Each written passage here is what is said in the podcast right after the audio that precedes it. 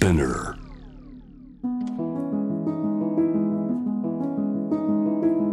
福本敦子の聞くコスメ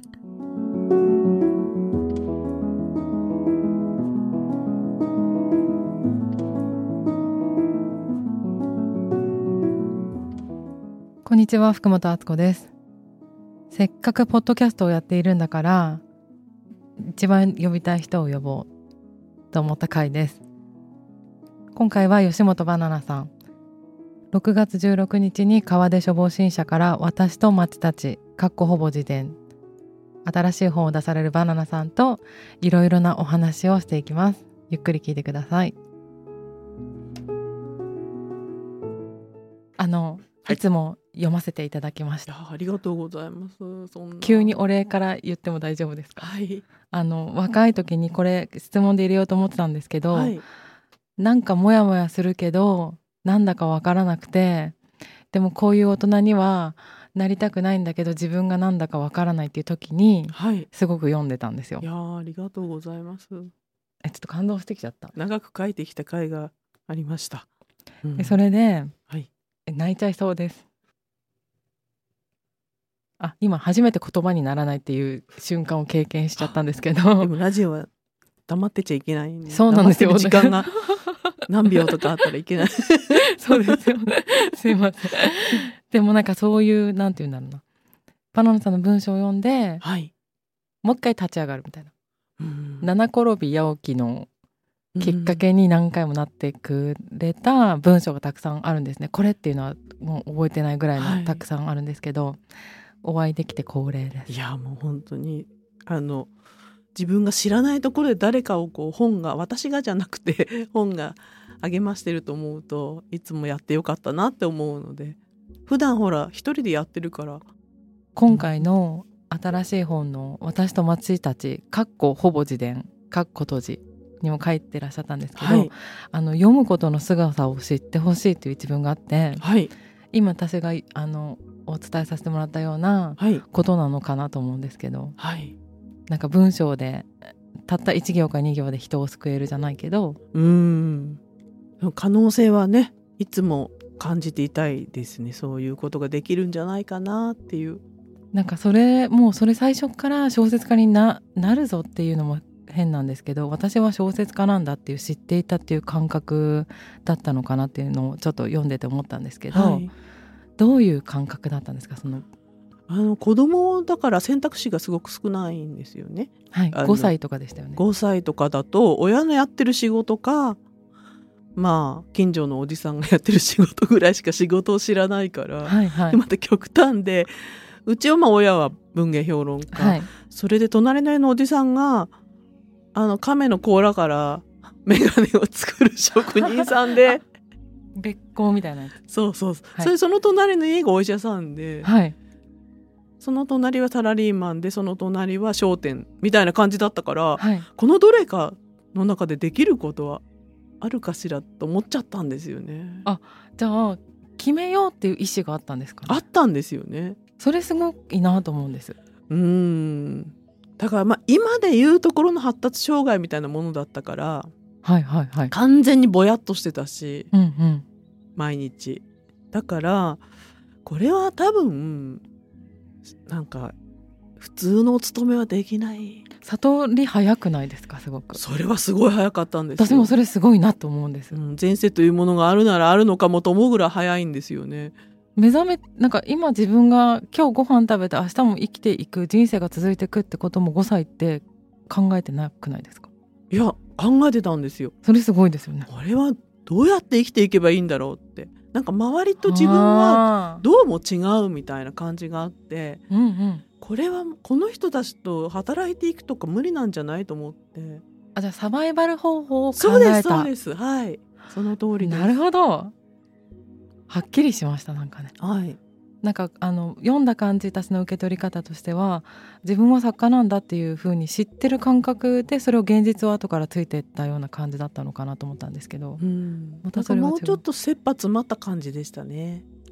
なんかそのサバイバル感があうるん感じだったんですね、やばい生き残れないみたいな。あでも生き残らなきゃって思ってたんですか？思ってたんですよね。なんかすごいですね。うん。でもう書いてみるみたいな感じですか？いやそれでそういやじゃあ書かなきゃっていう。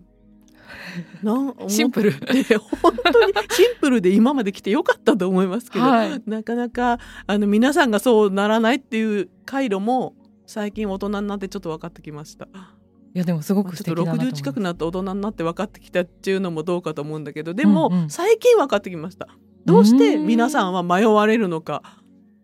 なんかあの私はこれめちょっと違うかもしれないんですけどはい。何かになりたいと思って目指したことがないんですよ、うん。でちょっとそれがコンプレックスだったんですけど、うん。なんかその目指す感覚の目指すものがよく分かんないっていうまま今までなんとなくこう広報校だけをこう走ってきてて、でバナナさんはこう小説家ですってもう最初からなってたから、うん。なんかどういう感じっていうのをそれを聞いてみたかったんです。うん。でも本当に迷いはなかったですね。迷いようがなかったというか他にできることが本当にないんで。でやってみたらっていうでもその本当に小説家デビューされるまでの時間差があるじゃないですか青春時代というか。そうです。なんかもうなんか無駄でしたね。なんだこの無駄な時間っていつも思ってました。本当ですか？はい。今なんで無駄なんだろうって思って学校で積極的に眠ってはい夜執筆をするみたいな。あでもなんかあの初恋の話とかもちょっと書いてあったじゃないですか、あれを挟んでみたいな。そうですね。学校だからその好きな男の子とクラスが離れてから学校に行く意味がよく分かんなくなったから。えすごい極端っちゃ極端ですよね。そうですよね。でもはい。常に寝るか読書をするかしていて、あの先生にものすごく怒られましていつもいつも、あつむじしか覚えてない。そうですそうつむじしか覚えてないとか。なんか吉本さんってどんな人だっけとかそういう感じだったと思います。いつも寝てるから。この言葉で合ってるかわからないんですけどその社会みたいなのに興味がなかったっていうのとはまた違うんですか？うん、社会にはいまだにあんまり興味が持てない。あほっとしますその言葉で。です、そういう大人がいてくれて。う、んまあ大人って言っていいのかちょっと。私を参考にしない方がいいような気がしてならないことが多いですよ。なんかその私多分今だったらこういうことなのかなと思ってわかるかもしれないって感じなんですけど、その20代の時にバランさんの小説とかを読んで、うん。ほっとしたのってうん。その大きい枠の社会みたいなのから物事を見ている人のうん。意見を聞いて、うん。この社会の中心の人たちに何か言われたのはなんかしっくりこないっていうのを違う視点から言ってくれてうんすごい安心しました。ああそれは良かったです少しでも役に立っているなら小説家という職業に就職したのではない。自分の生きたい生き方を探したかったのだっていうのはやっぱりバンって私またなっちゃったんですけど、はい、それのお話って聞いてもいいですか？はい、でもそんな大したことじゃ他にできることがない。もう本当にそれにつきます、本当ですか、うん。それの気づきがじゃあすごく早くて？うん。あと現実的なんですね私ね。すごく。あそれでじゃあどうやって食べていくの？とかうんうん。やっぱそこから考えた気がしますね。でもそんな風に考えてるけど登場人物はあの物を触るとその人のことがわかる占い師さんとか、あのワカメの上にはい、ワカメでくるまってた捨て子の子いるじゃないですか、ああいう風な人たちが不思議な人がたくさん出てくるっていうのがはい。すごく面白いですね。あでもそれは多分偶話しか書かないからうんうん。私の場合テーマが激重いからやはい。っぱり偶話にしないと人の心を傷つけてしまう？読んだ人の心を。あだから偶話に例え直してるんですよね。なんかそのテーマとか激重っておっしゃってたうん。テーマはどういう風に生まれるんですか？うん、それはやっぱ生きててものをこう考えているとどうしても突き当たってしまうのが生とか死とか人間関係とかですようんね。うんうん。だからその答えを現実の物語を書いて書く人もいると思うけど私は一旦偶話に置き換えてどちらかというと表の意識より裏の意識潜在意識に読んでもらうという方法を、が一番自分に合ってるなと思って、なんか自分の中でこう迷いがある時に解決したい時にうん、じゃあその話をしようってなると多分なんか変な力入るんですよね。そうあとなんて言うんだろう。現実のいろんな細かいことに惑わされてしまうからなかなか見えにくくなっていくんですよね。現実の細かいことっていうと、うんだから例えばだけどうーん、まあ、誰かを亡くしてどうやったら元気になるでしょうって話をした時にそれぞれの人からディテールを聞いてるとそこが重すぎてはいはいはい。その話に付随して話るもの。のそうそうそう確信に触れにくいことってあるじゃないですか。なんか棺桶の蓋重かったなとかそういう話あるでしょ。なんか、はい。そういうのをコツコツ書いていって浮かび上がらせるやり方も絶対あると思うんですよ。うんうん。でもちょっとエネルギー違う意味で使いますね。そうそう。あのなんだっけしょうなんとか落としのビールぬるかったねとかいうの聞いてるとなんかだんだんそっちに頭がいっちゃってはい。じゃあ今自分は何を見たいのかが見えなくなってきちゃうじゃないですか。うんうんうんだからそういうのよりも少しだけ偶話っぽくするとそういう現実の生々しさが消えるから抽象化できるっていうんですか？でまず私すごい現実的だからお金払って嫌なものを読んでほしくない、ああ、うん、だから芸術とかまあ歴史とかそういうことを考えたらもう真っ向から醜いものも描いてはい。あの芸術性を高めるという生き方もあったんだけどやっぱりそれは私にはあんまり合わないなと。金を払って嫌なものを見たり聞いたりするっていうのは性に合わないっていうか自分はまあそういう時もあるけどそういうことをする時もあるけど自分がもし人にお金を払わせて何かするんだったらやっぱ気分がいいものであってほしいっていうなんかうんうん。その願いが私は強かったです。なんか下町っぽいって今聞いてて思っちゃったんでうすけど、ん。なんとか屋さんっていうものがたくさん小さい頃にはい。そばにあったんですよね、はい、その感覚とちょっと似てるな。そうだからその家の人たちめちゃくちゃ喧嘩してもお客さん来ると「いらっしゃいませ」ってなるじゃないですか。あ。の感じとちょっと確かに近い感覚です。家族そういうのは見せるももんじゃないみたいな、はいはいはいはい、うん。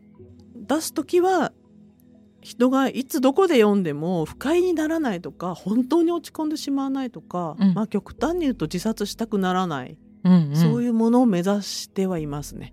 あテーマが思思いだけにってことですよね、そうですね。あとはその受け取り側からするとはい。そのこと考えようって思って読まないんですよ。なんか、うバナナさんの私どれから読んだかはちょっと忘れちゃったんですけど、はい。一回好きになったら、その人の作品全部やっぱり読みたくなるんですね。はい。で出てると読む出てると読むってやるじゃないですか。はい。で読むとその時考えようって思ってなかった解決してないことがこう、あの引き出し式に出てくるんですよやっぱり。でそこで答え合わせできてこれかみたいな気持ちになるっていう、でもそういうふうには仕掛けてあります。そうですよねはい。もうその罠に引っかかりました。いやでもそれで あの変えとか読めとかいう方向性じゃなくて潜在意識うんうんをちょっとクリーンにするっていうのかな。えーなんかそういうのを目指して書いてるからすごい本当に今かっこよくてショック受けました。うんど真ん中ど真ん中にで読んでくださってるって思いました。だから自分が書いた物語以外のものが自分の中から出てくるようにそうなんですよ。そういうふうに書いてます。でもすごい難しい技術でそうですよね。時には変なだから例えばここ本当は3行だったら小説としては綺麗なんだけど6行にしなきゃダメだとか変なことがあるんですよね。だからそこでいつも葛藤があってそれを磨いていってるというかなんかちょっとちょっとだけ違うかもしれないけどおはりこさんみたいなここもう少し長くした方がいいんだけどそうだからデザイン的にはかっこいいんだけど丈もうちょっと短くしないと人の潜在意識には入らないなっていう瞬間があるんですよね。うそれってやりながらわかるものなんですか？うんわかりますね。感覚ではい。なんかこの新しい本の私と町たちかっこほぼ自伝もまあこれは小説じゃないからまたちょっと違うんですけどね。でもでも多少そういうあのエッセンスを感じちゃいました。あのなぜか自分のことを思い出すっていうふうにしかも生々しくなんか雨とか風とかまで温度とか思い出すように仕掛けてあるんですけど、あのメモしてきたんですけど、はい。今日それを言うとは思ってなかったんですが、はい、私の人生のことじゃないじゃないですか、バナナさんのあのはい。体験した、しかもどっちかというと街珍しい体験ですもんね。基本的に、それもうそうだけど、あと思い出も結構リアルに書かれてると思うんですけど、なんか自分の人生のことを読んだような気持ちになって自分の人生までなんか良くない？みたいな気持ちになったんですよ。それはきっとそういうことですよね。うん、あとそれぞれの人にそれぞれの街があってなんかなんか思い出しちゃったなっていううんうん。豊かな時間はい、を持ってほしいなと思って、持ちました。だから自伝っていうよりはやっぱり街が主役なのかなみたいな。自分から見た街だけど、うん。街の方が大きいんですよねなんかね。うーん。うん。いろんな人がいるからですかね。うん、やっぱ街に命があるんじゃないですかね。なんかそう思ってます。なんか目白には目白の上野には上野のなんとなく東京の東寄りが多いがうんなんかそういう街自体に色とかありますね。意志とかあってそこに乗せてもらっただけなのかなみたいな風にたまに思うんですよね。街に意志があるって面白いですね、うん。ある気がしますけどね。うん、なんか私あの子供の頃転勤族ではい。小学校4つ行ってるんですよ、はい、そこでやっぱり意志だなとはそこまでは感じられなかったけど、うん。体調と成績が全然違ったんです。よね。だから土地の気配っていうのを受けちゃいますよね。敏感だとやっぱりね。受けるしでもうん。まあそれを素敵な言葉で言ったらそういうことなのかなって今思いました、うん。同じことでも別の場所だと何でもなかったりしますよね。だしあとこう例えばなんですけど恋人と喧嘩をするのは、渋谷がいいか伊豆がいいかって考えるとすごく違った展開になりそうです。なりますよね。はい。そうでもそういうのなるほど。うん、だから街の方になんか持ってく力みたいのがあって、自分だけで生きてるんじゃないっていうのとはちょっと違いますかねなんか、うんなんだろう。でも私の場合そのこの街じゃなかったらこのエピソードじゃなかったとなっていうのは確かに思ってて、あありますか、うん、だからそれぞれのそのなんて言うんでしょうね心の底に潜んでる街みたいのが出てきてくれたらなと思いました書いてる時。だから私はこうだったんですよって話じゃないうんうんっていうことだけはすごい気をつけました。うん、あ全然そういうふうにははい。それどころか自分の話してくれてるような気持ちになっちゃってなんか自分のそのしかも感触を思い出してほしくて街のその時代のその街の。はいはい、うんあとはその時代のその街もそうだし結構いろんなバナナさんのあのティーンの時からうんお子さん育ててる時までいろんな時代の時間がこううんミックスされてる構成になってるじゃないですか。はい。これはそれで自分の人生からするとここに当たるのかなみたいな読み方を私はしたんですよ。あでもそんな感じです年代？あとその時の気持ち、うんを思い出したっていうかそうそういうふうに読んでほしかったんでよかったです。よかったです。だってそんないやあの一個一個は大した話じゃないんで考えてみると だけどなんて言うんだろうななんか匂いみたいなもの街の、うんううんんそれは閉じ込めたいなと思ったんですよね。で街の匂いはもちろん含まれてるんだけどその中に刺さる言葉というかズンズンっていうのがなんかちょっとずつこう入っててそれに私はバナナさんの文章あの悪い意味じゃないんですけど、はい。い、つも殴られてる感じがしてそれは気持ちいいんですあよ。でもよく怒られてるよ。うだからもう読みたくないっていうことも言われますけどね。よっぽど落ち込んでる人だとなんか怒られてるみたいって。でもその怒ってるのは私じゃなくて多分その人の昔のそうです元気な姿なんでしょうけどね。とか自分のことをもしかしたらその時責めちゃってる感じなのかわかんないんですけど私はそれを結構浴びたいのであいつもあの読むと割と最初の方に大切なことが書いてある感じがするんですけど、うん。やっぱテーマにこうグッと入ってもらいたいから。あそうそうそのテーマにグッて多分入られたうん。のを殴られた感じって多分思うんだと思うんですけど、でエネルギー使うんですよ読むのに、うん、なんか運動してるのと一緒なんです。あーでもなんかちょっとわかります。私は自分で例える時は温泉っていうふうあーに例えちゃいます。汗を出すためみたいなんですか？なんか温泉に入ると疲れるじゃないですかやっぱりはいはい。実は、はいはい。だけどなんか疲れてぐったりした後元気になるみたいな。なんかちょっとし道場みたいですね。そうちょっとしたでも道場ってもうちょっと能動的じゃないですか。うん。ん。温泉の方がなんとなくしっくり。なるほど。暑いし疲れるし。でも使ってみてその世界にってことですよね、うん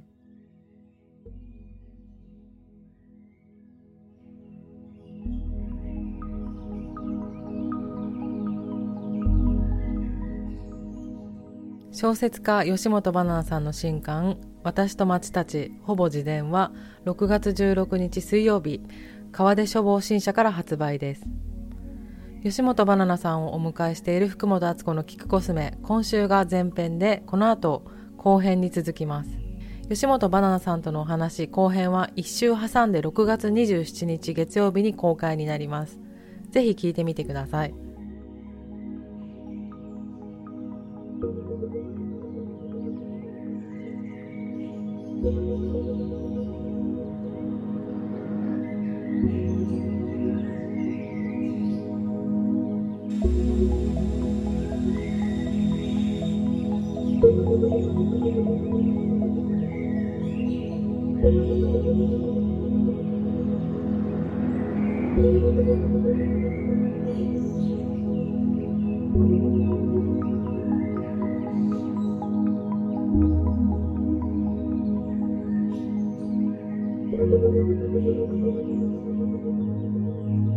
Thank